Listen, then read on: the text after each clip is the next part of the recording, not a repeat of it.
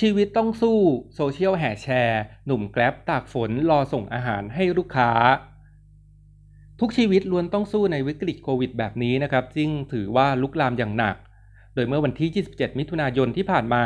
ผู้ใช้ Facebook รายหนึ่งได้โพสต์ภาพ หนุ่มแกร็บยืนตากฝนเปียกปอนไปทั้งตัว รอรับอาหารเพื่อไปส่งให้ลูกค้า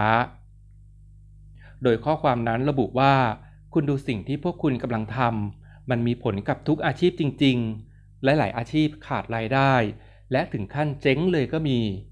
ภาพที่เห็นพี่แก๊ปเดินตากฝนแบบเปียกทั้งตัว เพื่อมารับออเดอร์ไปส่งให้กับลูกค้า แบบไม่กลัวฝนเลย โคตรสู้ ไม่สู้ก็ไม่ได้ เป็นกำลังใจให้พี่แก๊ปแล้วก็ทุกคนนะครับ ขอให้ผ่านช่วงนี้ไปให้ได้อึบอึบส่วนอีจันเองได้เห็นภาพนี้และเนื้อข่าวแล้ว ก็ถือว่าหดหูไม่น้อย แต่ไม่ว่าอย่างไรวิกฤตแบบนี้เราต้องรวมพลังกันเป็นหนึ่ง ขอเป็นกำลังใจให้กับทุกคนผ่านวิกฤตแบบนี้ไปให้ได้สู้ๆนะครับ